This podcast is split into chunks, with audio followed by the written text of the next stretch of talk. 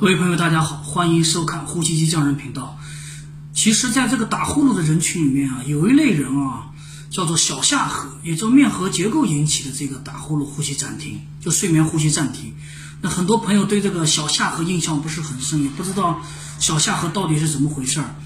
呃，实际上大家仔细看我的这个面颌结构啊，仔细看我这张脸吧，我这张脸实际上就是典型的小下颌，看到了吧？我的下巴在这个位置就突然间变得很小了。它在这儿，它不像这样的大大的。我是我我这种脸就典型的小下颌脸，小下颌的面颌结构。我所以说我自己就打呼噜。我在五年前左右的时候，我人比较胖的时候，那会儿肚子比较大，人胖脸非常胖啊。脸胖的时候呢，我那个呼吸暂停是非常严重的。当时呢，我其实我老婆就听到我打呼噜打着打着，突然间就没有没有气了，也挺害怕的。我是后来硬生生减肥减下来，我这个打呼噜，我这个呼吸暂停才有好转了一点。但是呢，现在我偶尔呢也会打呼噜，有时候仰睡仍然会打呼噜。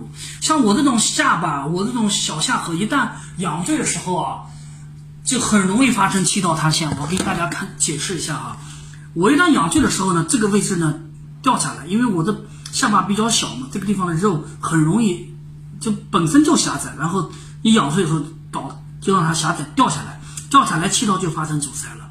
所以说呢，我这种人啊，很不幸啊，就是说我瘦人啊，我也很容易打呼噜，就是面颌结构没办法，这是妈生下来的，就是这个样子。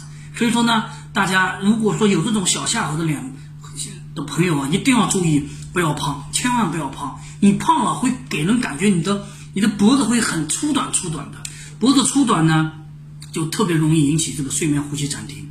好了，今天就跟大家简单讲一下这个小下颌，以我也是，呃，以自己来做例子吧，啊，希望大家呢都把身体能瘦下来，控制好嘴，迈开腿，啊，健健康康的。好的，今天跟大家分享到这个地方，选择呼吸机，选择呼吸机匠人。